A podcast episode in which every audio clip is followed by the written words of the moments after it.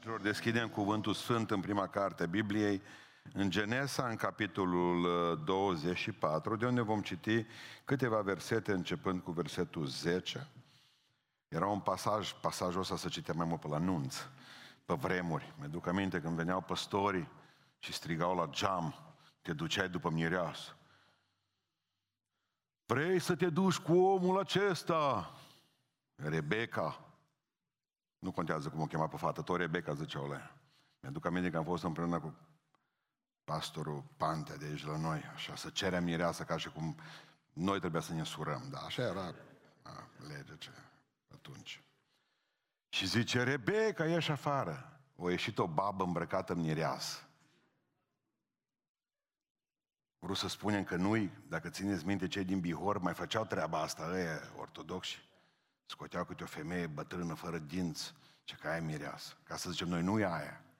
Eu când am văzut pe femeia aia, eu chiar am crezut că îi și am fugit să-i prind, să-i cunun. Bine. Citim de la versetul 10 astăzi. Robul a luat 10 cămile, dintre cămile stăpânului său și a plecat având cu el toate lucrurile de preț ale stăpânului său, Avram, cum vă spun eu. Avram l-a trimis pe Eleazar după mireasă pentru fiul lui. S-a sculat și a plecat în Mesopotamia, în cetatea lui Nahor. A lăsat cămile să se odihnească în genunchi afară din cetate lângă o fântână. Era seara pe vremea când ies femeie, femeile să scoată apă, deci suntem atenți la ideile acestea, fântână, seara veneau femeile să scoată apă și au zis, Doamne Dumnezeul stăpânului meu Avram, te rog, dă-mi izbândă astăzi și îndură-te de stăpânul meu Avram. Iată stau lângă izvorul acesta de apă și fetele oamenilor din cetate vin să scoată apă. Fă că fata care îi voi zice, pleacă zvada, te rog, și ca să beau, și care va răspunde, bea și am să dau de bot și cămilor tale, să fie aceea pe care ai rânduit-o tu pentru robul tău Isaac. Și în aceasta voi cunoaște că te-ai îndurat de stăpânul meu. Nu sfârșise el încă de vorbit, și a ieșit și cu vadra pe umăr Rebecca, fata lui Betuel, fica Milca, nevasta lui Nahor, fratele lui Avram. Fata era foarte frumoasă, era fecioară, niciun bărbat n-a avusese legături cu ea. S-a pogorât la izvor și a umplut vadra și s-a suit iarăși. Robul a alergat înainte ei și a zis, dă-mi te rog să beau puțină apă din vadra ta. Bea, domnul meu, a răspuns ea și s-a grăbit de a plecat vadra în mână și a dat să bea. După ce a dat și a băut, de s-a săturat, a zis, am să scot apă și pentru că milele tale până vor bea și se vor sătura. Amin. Ședeți.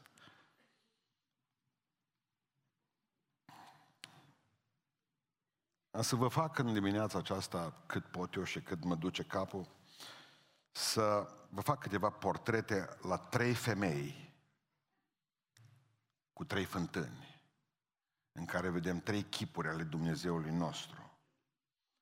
Atunci când vorbim despre fântâni, aduceți-vă aminte, Biblia e plină de ele, n-aveau apă pe robinet.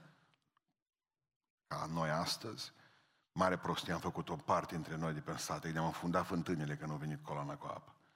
Ce deștepți am fost. Ai mai bună apa asta acum. Și uh, se săpau fântâni foarte greu atunci.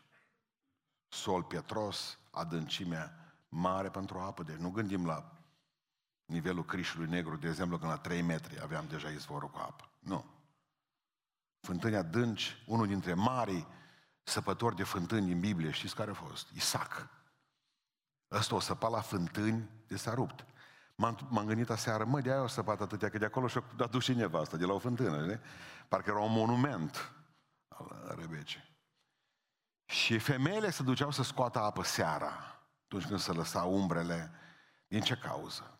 Fântâna era treabă, în primul rând, era treabă femeiască, tot ce ținea de casă.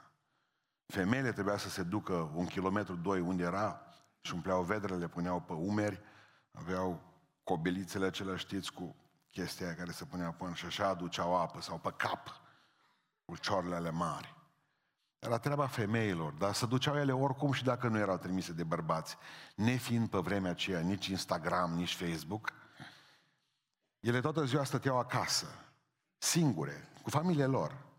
Și aveau nevoie asta a comunicării. Și când să comunice cu celelalte surate din sat, decât seara când se duceau și stăteau la rând să-și umple vedrele cu apă. Și fântâna este, are un rol biblic extraordinar, adică îl vedem în geografia biblică și în spiritualitatea Bibliei, vedem fântâna foarte prezentă. Și femeile pe lângă asta. Haideți să ne ducem la prima fântână pe care o găsim în Sfânta Scriptură, cu o femeie amărâtă la ea. De fapt, toate femeile astea până la urmă sunt amărâte de care vă vorbesc eu aici. Dar voi să nu vă potigniți numai la genul femei, puneți-vă și pe dumneavoastră ca bărbați.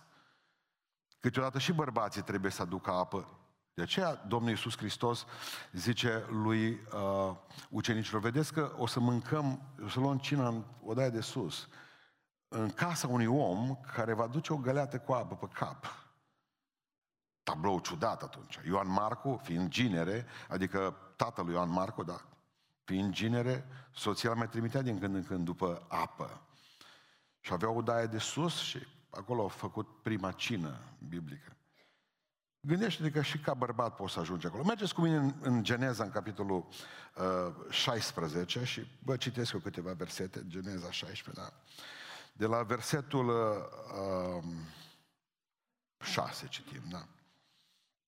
Avram a răspuns Saraiei, deci soției lui, iată roba ta este mâna ta, fă ce-ți place. Atunci Sarai s-a purtat rău cu roba ei și Agar, de Geneza 16, da? de la 6, și Agar a fugit de ea. Îngerul Domnului a găsit-o lângă un izvor de apă în pustie, și anume lângă izvorul care e pe drumul ce duce la Șur. Și el a zis, Agar, roba Sarai, de unde vii și unde te duci? Ea a răspuns, fug de stăpâna mea Sara. Îngerul Domnului a zis, întoarce-te la stăpână ta și supune-te sub mâna ei. Îngerul Domnului a zis, îți voi mulți foarte mult sămânța și ea va fi atât de multă la număr că nu va putea fi numărată. Îngerul Domnului a zis, iată, acum ești însărcinată și vei naște un fiu care îi vei pune numele Ismael, căci Domnul a auzit mâhnirea ta. El va fi ca un măgar sălbatic printre oameni. Mâna lui va fi împotriva tuturor oamenilor și mâna tuturor oamenilor va fi împotriva lui Bin Laden și va locui în fața tuturor fraților lui. Ea a numit numele Domnului. Acum ascultați, în, în original, ea a pus nume Domnului. Imediat, de ce e important? Ea a pus nume Domnului, Dumnezeului care vorbise, Tu ești Dumnezeu care mă vede la haeroi, adică în limba lor. Căci a zis ea cu adevărat, am văzut aici spatele celui ce m-a văzut. De aceea fântâna aceea se numește fântâna celui viu care mă vede și este între Cades și Bared. Da, născut apoi pe Ismael. Vedem în dimineața asta. Singura persoană, singura persoană din Biblie care pune nume lui Dumnezeu. Nimeni nu mai găsiți așa ceva. Culmea, nu i-a pus nume Avram lui Dumnezeu, nu i-a pus Moise numele lui Dumnezeu, nu i-a pus David numele lui Dumnezeu, marele dăltuitor de psalmi.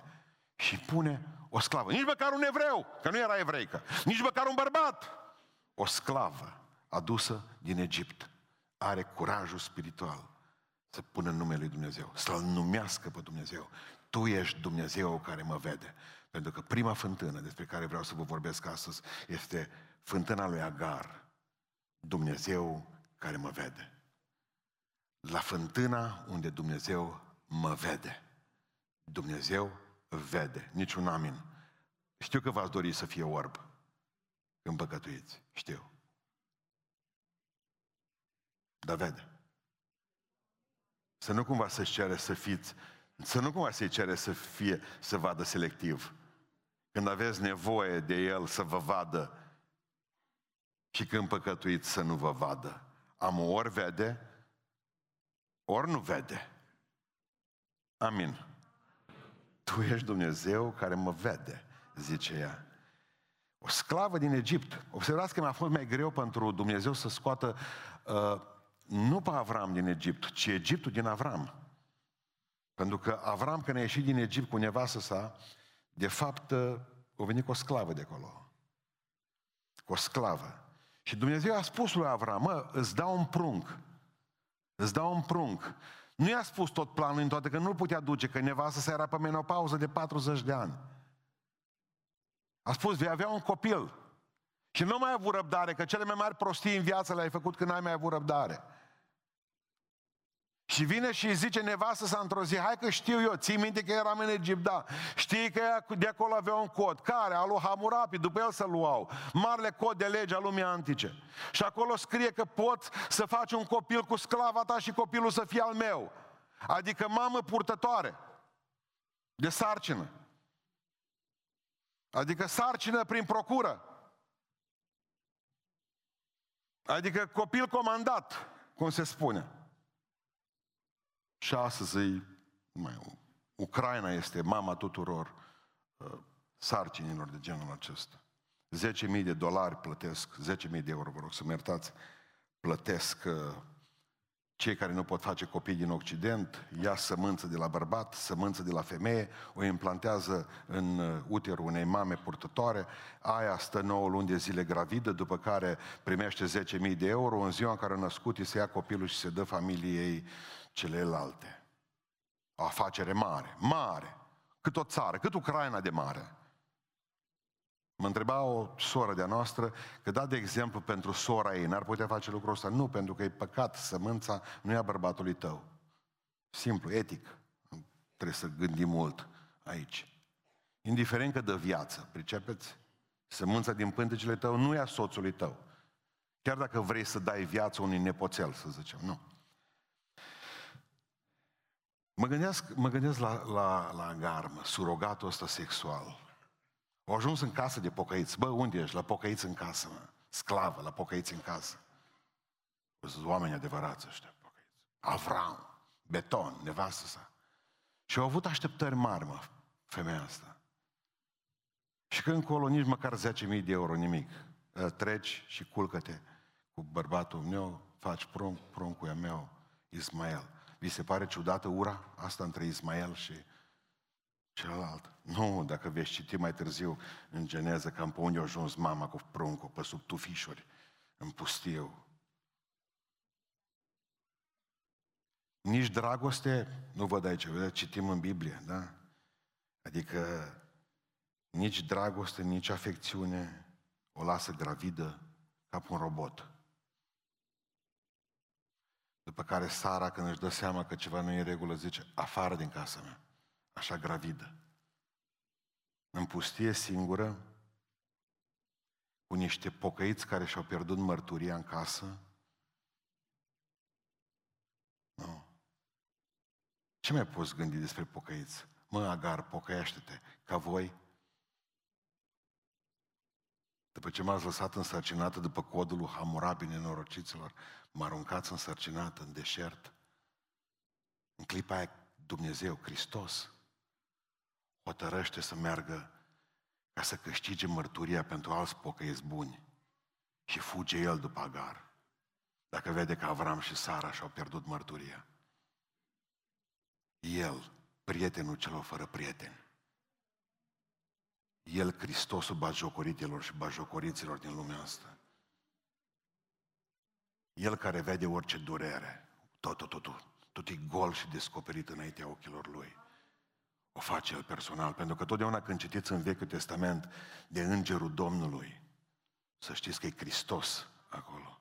N-a lăsat un alt înger, ci mă duc eu personal. O cheamă pe nume, Agar, pe nenorocita aia care nu, robotul ăla sexual de care vorbeam.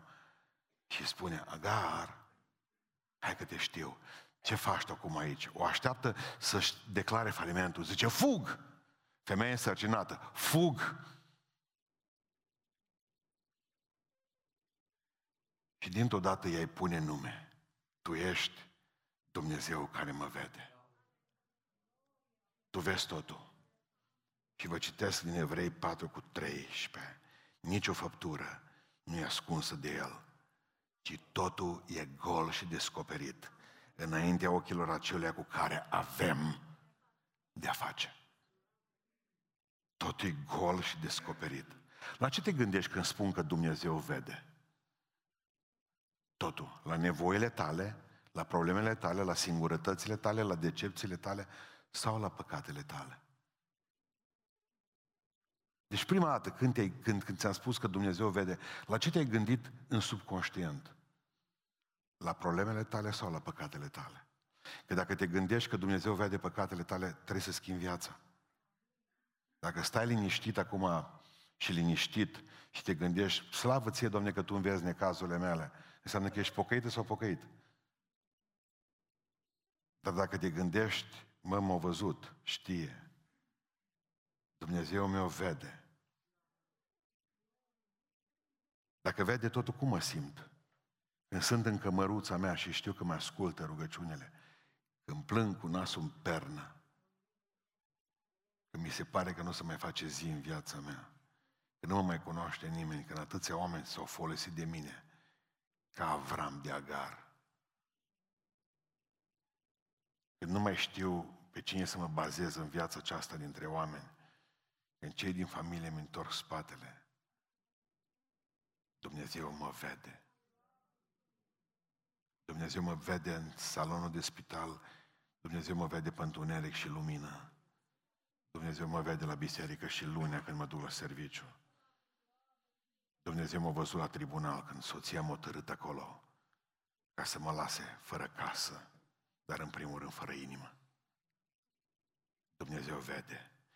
Și știți ce spune? Că atunci când păcătuim, citesc psalmul 90, noi suntem atenți la mormântări numai la anii vieții noastre, dar tot în psalmul ăla care îl citim noi în casă, tu pui înaintea ta nelegiuirile noastre cele ascunse și scoți la lumina feței tale păcatele noastre ascunse. La asta nu medităm atunci când vedem mortul la formalizat lângă noi. Dar asta e subiectul cel mai important. Dumnezeu mă vede și când păcătuiesc, Dumnezeu vede ansamblu. Și mă gândesc că dacă ar vedea soția, soțul, copiii, biserica, ceea ce vede Dumnezeu la mine, cum mai simți? Dacă ar vedea cei din jurul meu, da? Ceea ce vede Dumnezeu la noi, aș fi ok, bine, sănătos, Întreabă tinerii, bun pastor atunci, și când nu vede Dumnezeu? Când nu vede? Dumnezeu nu vede un singur lucru. Un singur lucru. Viața mea ascunsă în Hristos. Dumnezeu nu mai vede. Viața aia n-are cum să o vadă, că e în El. E în El. Deci în momentul în care m-am ascuns în Hristos, așa spune Sfânta Scriptură, în momentul ăla Dumnezeu nu mă mai vede. Dar până atunci, tot e gol și descoperit în fața ochilor lui. Că nu m-a văzut frață, m-a văzut Dumnezeu, că nu m-a văzut familia, că nu m-a văzut... Vede El. Tot vede. Și atunci când am necazuri și frământări și suferințe și decepții, o văzut Dumnezeu. Și va acționa Dumnezeu. Și va acționa. Ce trist poate să fie uh, budismul. Ce trist poate să fie confucianismul. Pentru că Vă dau trei orașe repede. În Kyoto, în Japonia, templul celor 1001 de zei. Când auziți la japonez 1001, la ei e cifra perfectă, perfecțiunea. La ei este infinitul, de fapt. 1001. Există în, uh, în Kyoto, în Japonia, templul celor 1000 de zei. Multe, multe zeilor, multe brațe și fără ochi. Zeilor n-au ochi, mă. Și totdeauna când te duci în Kyoto, ghidul se duce în față și știi ce face? Anunță zeii care nu văd că ai venit. Vezi că o plătit unul niște bani și vrea să se roage. Scoală-te, ridică-te. În Bangkok, în Thailanda, o să vedeți o statuie de vreo 8 metri. Buddha a dormit, dar doarme de rupe. Până la nu trezești, nu mai, nu mai bagi în palme când se duc acolo, îl anunță cu clopoțelul, clopotul, talangă. Hai, trezește-te, zeule, că mai și doarme, mă. Nu numai că orbi, mai și dorm. La, în orașul Jaipur, în India. După nouă seara e închis templul, dar care motiv? Zeii s-au culcat. Dacă ajungi la 9 fără 10, nu te mai poți băga în, să vezi și tu templu. Zice, zei, nu, mai atunci, dacă ai nevoie de la nouă, doarme. A nostru, iată că nu doarme și nu dormitează cel ce păzește pe Israel. Niciodată, totdeauna e de gardă. Dumnezeu are ochi. Jaipur. Jaipur, apropo de bărbați unul dintre cele mai sofisticate parfumuri, se numește Jaipur de la Boucheron. Și ieftin, 138 de lei un parfum. Nu mai dați cu 600, 7, 90. Jaipur de la Boucheron, țineți minte. Bun. Ce trec cum e pe cap acum? Unde să Deci, vreau să vă spun numai atât. Un lucru extraordinar de important. Zeilor n-au ochi, zeilor se culcă. Dumnezeu nostru vede. Citiți Ezechiel capitolul 1 acasă și veți vedea că Ezechiel îl vede pe Dumnezeu mii de ochi în jur, care se învârt. Așa, totul, totul vede. Noi avem la mașină, țineți minte, un unghiul mort, șoferii. Există ceva ce nu vezi și de obicei accidentele pe autobandă se întâmplă unghiul mort. Dumnezeu nu are unghi mort. Dumnezeu vede totul. Totul. Agar cu Dumnezeu care mă vede. Mergem la a doua fântână. Drept în Ioan, în capitolul 4, să vedem noi pe una, altă femeie de succes. Ioan, capitolul 4, citesc eu câteva versete, da? Voi mă urmăriți. De la versetul 15, Doamne, a zis femeia, dă-mi această apă, samariteanca, ca să nu mai fie sete și să nu mai vin până aici să scot. Du-te, a zis Iisus, de cheamă pe bărbatul tău și vine aici. Femeia a răspuns, n-am bărbat. Iisus a zis, bine a zis că n-ai bărbat, pentru că cinci bărbați ai avut și acela pe care l-ai acum nu ți este bărbat. Aici a spus adevărul. Doamne, a zis femeia, văd că ești proroc. Părinții noștri s-au închinat pe muntele acesta și voi ziceți în Ierusalim că locul unde trebuie să se închine oamenii. Femeia a zis Iisus, crede-mă că vine ceasul când nu vei mai închina Tatălui nici pe muntele acesta, nici în Ierusalim. Și asta, bun, bun. Uh, vreau să citesc la versetul 28. Uh, Atunci femeia și-a lăsat găleata, s-a dus în cetate și a zis oamenilor, veniți de vedeți un om care mi-a spus tot ce am făcut. Nu cumva este el Hristosul și toți s-au dus după aceea să-L vadă pe Iisus Hristos. Da? 3000 de ani după Agar, 3000 de ani, 3000. Venea o femeie la amiază. Femeia, dacă citiți cu atenție Ioan 4, știți când mergea, când a mers după apă? Nu seara ca celelalte femei, la 12 ziua. Ceasul la 6 la 12 ziua la ei. Păi să te duci la fântână la 12 ziua, singură. Mă, ea nu bârfea. Femeia adevărată. Ea era bârfită. A, știm noi. Așa se ducea acolo. Dumnezeu știe ce e sufard totdeauna. Adică evităm medicul, preferăm să trăim cu durere. Și mea se duce la fântână la ora 12, să nu vadă nimeni. Ce știm noi despre femeia aceasta? Vorbeam cu frații noștri de mari seara, care ne-am adunat la studiu biblic. Știm că a fost femeie ciudată. Cinci bărbați. Vinovată beton. Am impresia că ăștia de, de acolo știau mai multe despre ea decât știm noi. Sau știm noi mai multe decât ei. Dar de unde știm noi că femeia aceasta a fost stricată? Hristos nu zice asta. Faptul că a avut cinci bărbați și era în curs să se căsătorească cu al șaselea, să analizăm puțin altfel femeia aceasta. Pentru că teoretic n-ar trebui Hristos să o ajute pe o asemenea doamnă. În primul rând era în Samaria, din Samaria. Lucru care m-a pus pe gânduri acum după ce am firul în patru. Samaritenii aveau cele cinci legi ale morții și erau un fel de talibani. Deci dacă femeia aceasta s-ar fi căsătorit cu primul bărbat și ar fi făcut ceva prostii, ea nu mai apuca să căsătorească cu doile. O moreau rapid. De samaritenii cu samaritenii nu o merge. Ăștia erau atât de duri pe legea lui Moise, izraeliții dincolo, cu Hilel și cu Șamai, dădeau drumul la divorțuri pe bandă. Totuși aici ceva nu e în regulă. Samaritenii nu făceau asta. Deci, în primul rând, avem o problemă aici. N-a apucat la al doilea bărbat în Samaria. Ea avusese cinci deja. Al doilea lucru, Hristos n-ar fi mustrat-o pentru păcatul ei. Dacă ar fi fost o femeie adulteră, n-ar fi mustrat-o pentru că la femeia din Ioan 8 i-a spus, du-te și să nu mai păcătuiești. Aici nici vorbă să-i spună vreo chestie de păcat. Citiți Ioan tot cu atenție Ioan 4. Nici un cuvânt.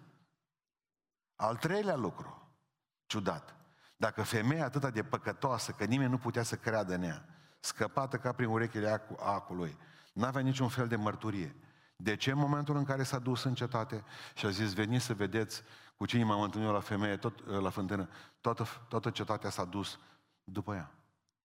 Că un asemenea om nu mai are cuvânt.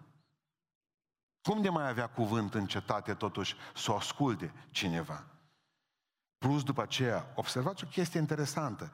Ea când află că Hristos e proroc, nu vine să spună bănesc că știi păcatele care le-am făcut eu, ci zicea, bine, dacă ești proroc, foarte bine. Unde este adevărata închinare? Zice, în Ierusalim sau la noi aici, în Samaria, pe muntele Garizim? Observați că ea vine la Iisus Hristos cu chestii teologice, ca și cum ar fi vrut să călugărească. Se vrea să afle care e mănăstirea mai bună, în Ierusalim sau la...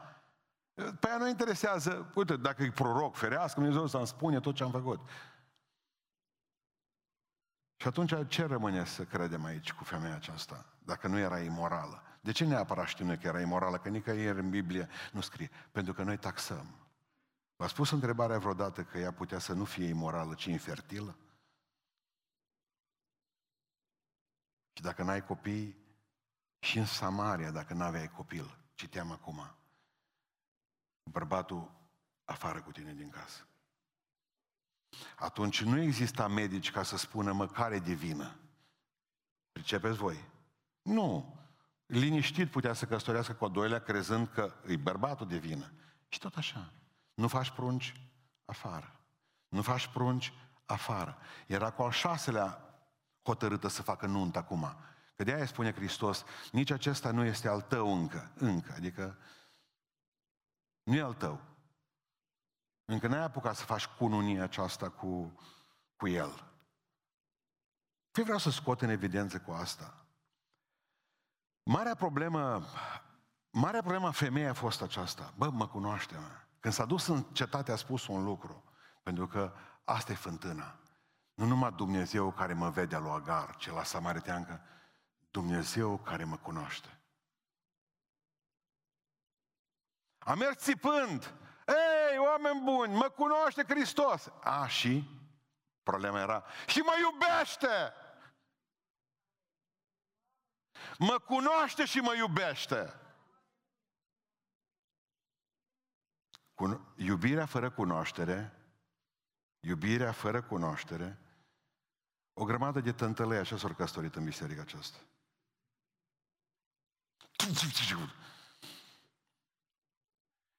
Poți iubi pe cineva și pe aceea să rămâi dintr-o dată, Pua, dar cu ce m-am măsurat, mă? Exact ca Dani Drumea seara la tinere, zice, și era să dau un bară prima dată. Când l-am auzit și era să dau un bară prima dată.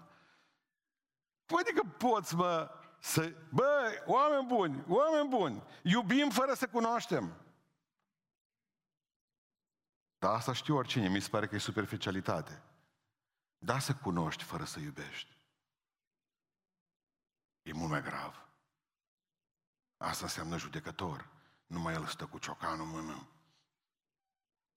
Cunoaște totul despre tine, ce a spus poliția, ce a spus procurorul. Nu te iubește. Stumf! Șase ani. Nu, no, ca și cum ar da premii. 12. Pe viață. În America, pe scaun electric. Te cunoaște, dar nu te iubește. Te știe.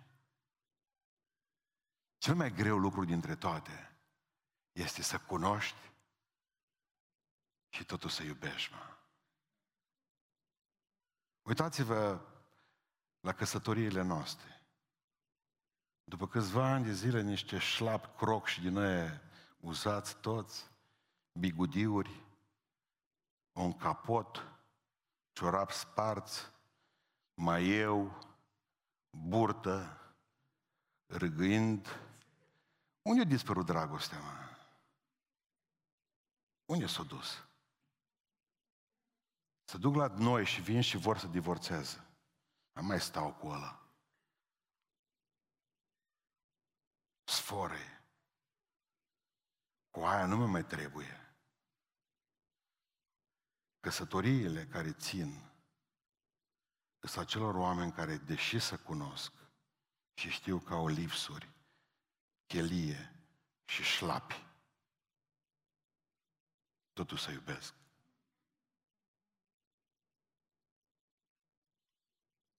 Cel mai greu este pe pământul acesta, fraților, ce vă spun acum, să ne cunoaștem aici în biserică și totul să ne iubim. Asta numai Hristos o poate face și noi dacă suntem în Hristos. Bă, uite, știu despre el asta, dar iubesc e fratele meu, mă. Știu asta, nu mai, nu mai stau de vorbă cu tine, nu mai vorbesc cu ea. În clipa asta, tribunal, divorț. De să nu uitați, mai grea decât iubirea fără cunoaștere, că asta e prosteală. Este cunoașterea fără iubire. Dar cunoașterea și iubirea împreună e din Hristos.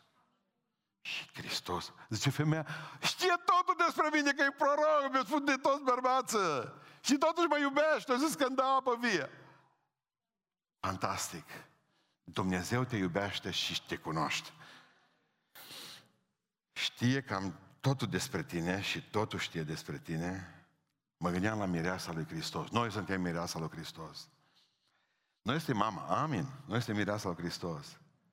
Dar mireasa lui Hristos nu e o mamă bună pentru copiii ei, mă. Vin copiii aici al lui Hristos și noi suntem mireasa lui Hristos, dar nu suntem o mamă bună pentru prunci. Suntem o mireasă frumoasă, dar nu suntem o mamă bună. Pricepeți? Biserica.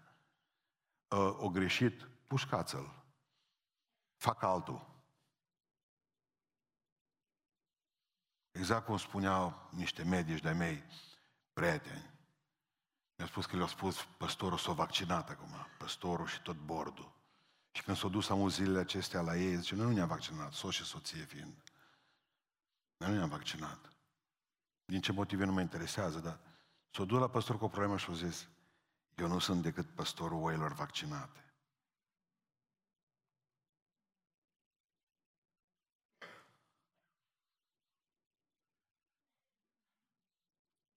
Eu, Hristos e păstorul tuturor oilor, mă. El ne cunoaște foarte bine și ne iubește. El știe ce ai făcut, ce ai zis, nu numai că te-a văzut, te-a și te-a cunoscut, mă. Pe vremea când nu erai decât un embrion mititel, mititel de un gram, ochii lui erau peste tine. Ochii lui, ochii lui, ochii lui, ochii lui. Nu e nevoie niciodată, eu văd femeile să duc undeva, trebuie să întâlnească cu cineva, mă la primar. E loc să duce primat în toaletă femeia, în baie. S-a dus. Când te duci în fața lui Hristos, nu trebuie să te machiezi. El te știe foarte bine ce-i sub fard, sub machiaj. El știe, te cunoaște, te vede și te cunoaște. Este o fântână a cunoașterii lui Dumnezeu pentru fiecare dintre noi. Când o zis la cu copilul bolnav, Doamne, ajută copilul ăsta meu, zice Hristos, crezi? Și l-a scanat, pus scannerul pe el. Crezi ce zice el? Cred, zice. După aceea și-o dat seama de tâmpenii. Ajută de credinței mele! Că tu toate știi, tu toate le știi. Tu toate le știi. Dumnezeu vede, Dumnezeu cunoaște. Fântâna lui Agar, fântâna samaritenci și terminăm pozitiv cu fântâna lui Rebecca. După voi așa cam ce fântână ar putea să fie asta? Dacă Domnul vede, Dumnezeu care vede, Dumnezeu care cunoaște, Dumnezeu care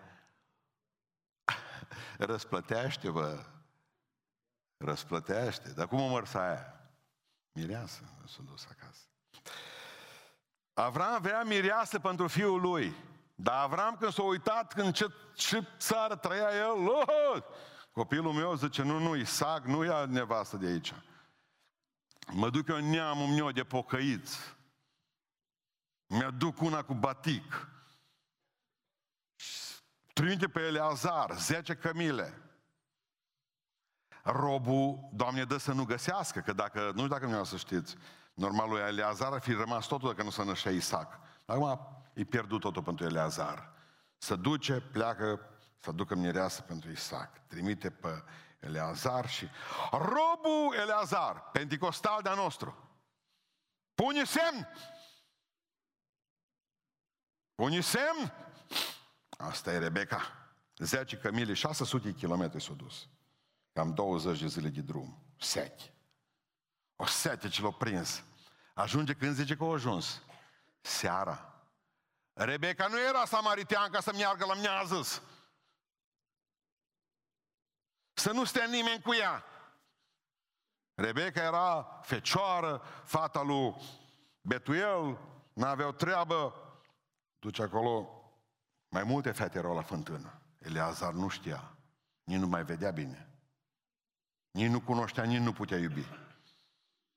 Zice, care îmi dă apă de băut? Și ce interesant, fata asta mă e dispusă să facă o milă în plus. Mi sete, zice Eleazar, nu-mi dai să beau o sorbitură de apă. Scoate găleata, bea robul. La care zice Rebecca, hai că mai fac un pas. Dau și pentru cămile. Dau și pentru cămile. Am ajuns la concluzia aceasta că puține persoane sunt dispuse să facă mai mult decât trebuie. Din păcate. Puține persoane sunt dispuse să facă mai mult decât trebuie. Eu auzeam pe vremuri la noi la biserică, când aveam noi, eram în cultul pentecostal și aveam benevol, dacă mai țineți minte. Nu știu, era taxa aia pe... Taxa mă pe om, pe an. Ăla se numea benevol, nu știu, 15 lei, 7 Deci o sumă ridicolă era oricum. Dar ei veneau la noi în biserică și zicea, cât e benevolul? Nimic, e moca, mă. El vrea să-l plătească numai pe ăla. Cum să mergem plus pe lângă benevol? Cum să mergem plus pe lângă dărnicie, pe lângă zecioală? Nu mă, dacă atâta trebuie, atâta facem. Întrebarea lor este cât trebuie să fie de lungă fusta să fiu acceptat în biserica voastră. De ce? Pentru că cei mai mulți oameni de în biserici vor, vor să stea pe frontieră. Atât, atât fac. De câte ori trebuie să mă rog? Ce trebuie să fac ca să fiu mântuit? Ca nu cumva să fac mai mult din greșeală. Atât fac, atât. Care sunt legile în biserica voastră? Că numai astea vreau să le țin. Când aveți slujbă? Numai duminica, două ori, da atâta, slavă lui Iisus. Dacă e ceva și lunea e problema, mai mult de atât nu fac. Sunt oamenii care nu vor să fie. Vrei o cană cu apă? Da, o cană cu apă îți dau. Și Rebecca zice, ce o cană cu apă? Dau și la cămile, domnule. În momentul în care te-ai apucat să, să negociezi cu Dumnezeu și să apuci paharul și să măsori și kilograme, ești terminat. Și centimetri de fustă, ești terminată. Cât trebuie să fac?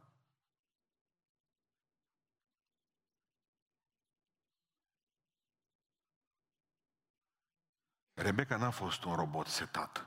O văd plină de pasiune. Ua, ce dau și la cămile. Ce frumoase cămile. Parcă de pe reclamă. Începe cu o găleată în biserica asta. Dar nu te opri niciodată acolo. Da, mă, hai să începem cu o găleată fiecare. Uite, vin, postesc jumătate de zi. Dar începem cu o găleată toți, că știe Dumnezeu că cam atâta putem fiecare. O găleată. Dar nu te opri la găleata aia. Zic, Doamne, dacă mi-ajuți, anul viitor voi încerca două, vin mai des, postez mai mult, uh, citesc mai mult din Biblie. Da, mă, citesc cât, acum, acum citind mă cât zice Liviu în fiecare dimineață. Trei capitole, zvan, atât, o găleată. Dar mai târziu citesc mai mult. O citesc de două ori pe an, Biblia. Pentru că dacă v-ați oprit aici, sunteți terminați. Pentru că vreau să vă spun al doilea lucru la Rebecca. Toate binecuvântările în viață îți vin numai în momentul în care ai trecut de la Eleazar la Cămile. Când ai făcut pasul în plus. Binecuvântările nu se le ai niciodată cât faci, numai cât trebuie în biserica asta. Binecuvântările încep peste tine și casa ta când faci mai mult decât trebuie. V-ați înțeles ce am zis? 10 cămile am calculat eu acum. 10 cămile 30 de litri de apă am pus pe cămilă, m-am interesat, ar fi fost 30 de găleți. Nu dacă considerăm o găleată 10 litri. Da? Normală. 300 de litri de apă trebuie să scoată Rebecca din fântână care de la 10 metri în jos. Eu am scos mii de găleți de apă. Doar după ce m-am măsurat, eu câțiva ani de zile n-aș la motor. Să uz o grădină întreagă cu găleata, Deja simțeam așa că se întindea și lanțul, era cu lanț. Mâna asta la altă mi mai lungă oricum, dreapta cu stânga. Băgam la aia, mergeam, luam, avea tata niște găleți de tablă, nu, nu uit niciodată gălețele alea, erau grele goale, au fost ceva de dus din metal, cu tot felul de cercuri, că bătrânul când făcea ceva, făcea de... Erau grele, nu le putea ridica goale. Trebuia să le căr 200 de metri până în capătul grădinii să ud roșiile. Așa le mâncam plângând.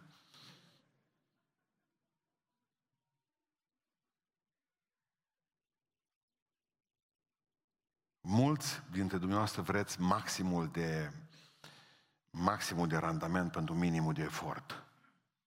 Vreți ca Dumnezeu să vă binecuvânteze extraordinar, dar să faceți numai atâta. Nu. Dumnezeu binecuvintează fantastic pe cei care fac mai mult.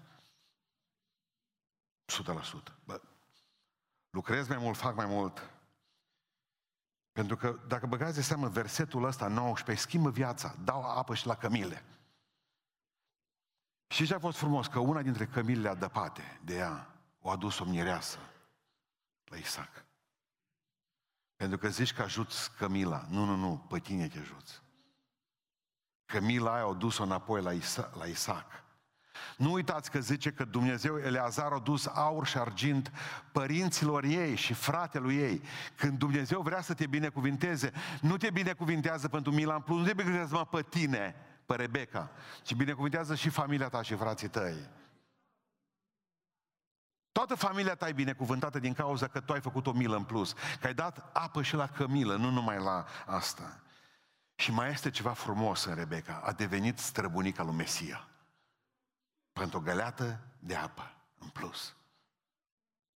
A băgat-o Dumnezeu direct în echipa care l-a născut pe Iisus Hristos, în genealogia, în linia genealogică a nașterii lui Iisus Hristos. Nu spune că nu vrei să faci, că nu poți. Ce-ar fi fost să spună Michelangelo, domnule, eu nu pictez tavane? Ce-ar fi fost să spună Noe, eu nu fac orăbii? Ce-ar fi fost să spună David, eu nu lupt cu Goliat? Ce-ar fi fost să spună Maria, eu nu vreau să nasc? Ce-ar fi fost să spună Pavel, eu nu vreau să scriu scrisori? Atunci când e vorba de răsplătire, oamenii, dacă le faci ceva bine, au mai multe opțiuni. Unu, îți poți întoarce în rău binele pe care l-ai făcut. Am văzut acum într-un filmuleț cu un condamnat la moarte în America. Luat copil la străză de pe stradă de un pastor baptist, care avea un, un um, centru de copii a străzii. Și l-a dus pastor baptist la el acasă. Și l-a ținut la el, dar a fugit ăla, s-a drogat, nu mai a avut treabă cu el. Dar într-o seară cu trei colegi de-a lui de droguri, cu doi colegi de-a lui de droguri, și-au adus aminte că pastorul ăla mai avea un casetofon acasă, un video și chestii de genul ăsta. Și s-a dus noaptea, o spart ușa la pastor, mai știu ce an a fost, pe 90 și ceva. Și aveau securi în mână. Și era pastorul, dormea într-un pat și încă doi din ăștia de străză în alte paturi. Eu omorât pe toți trei cu securile.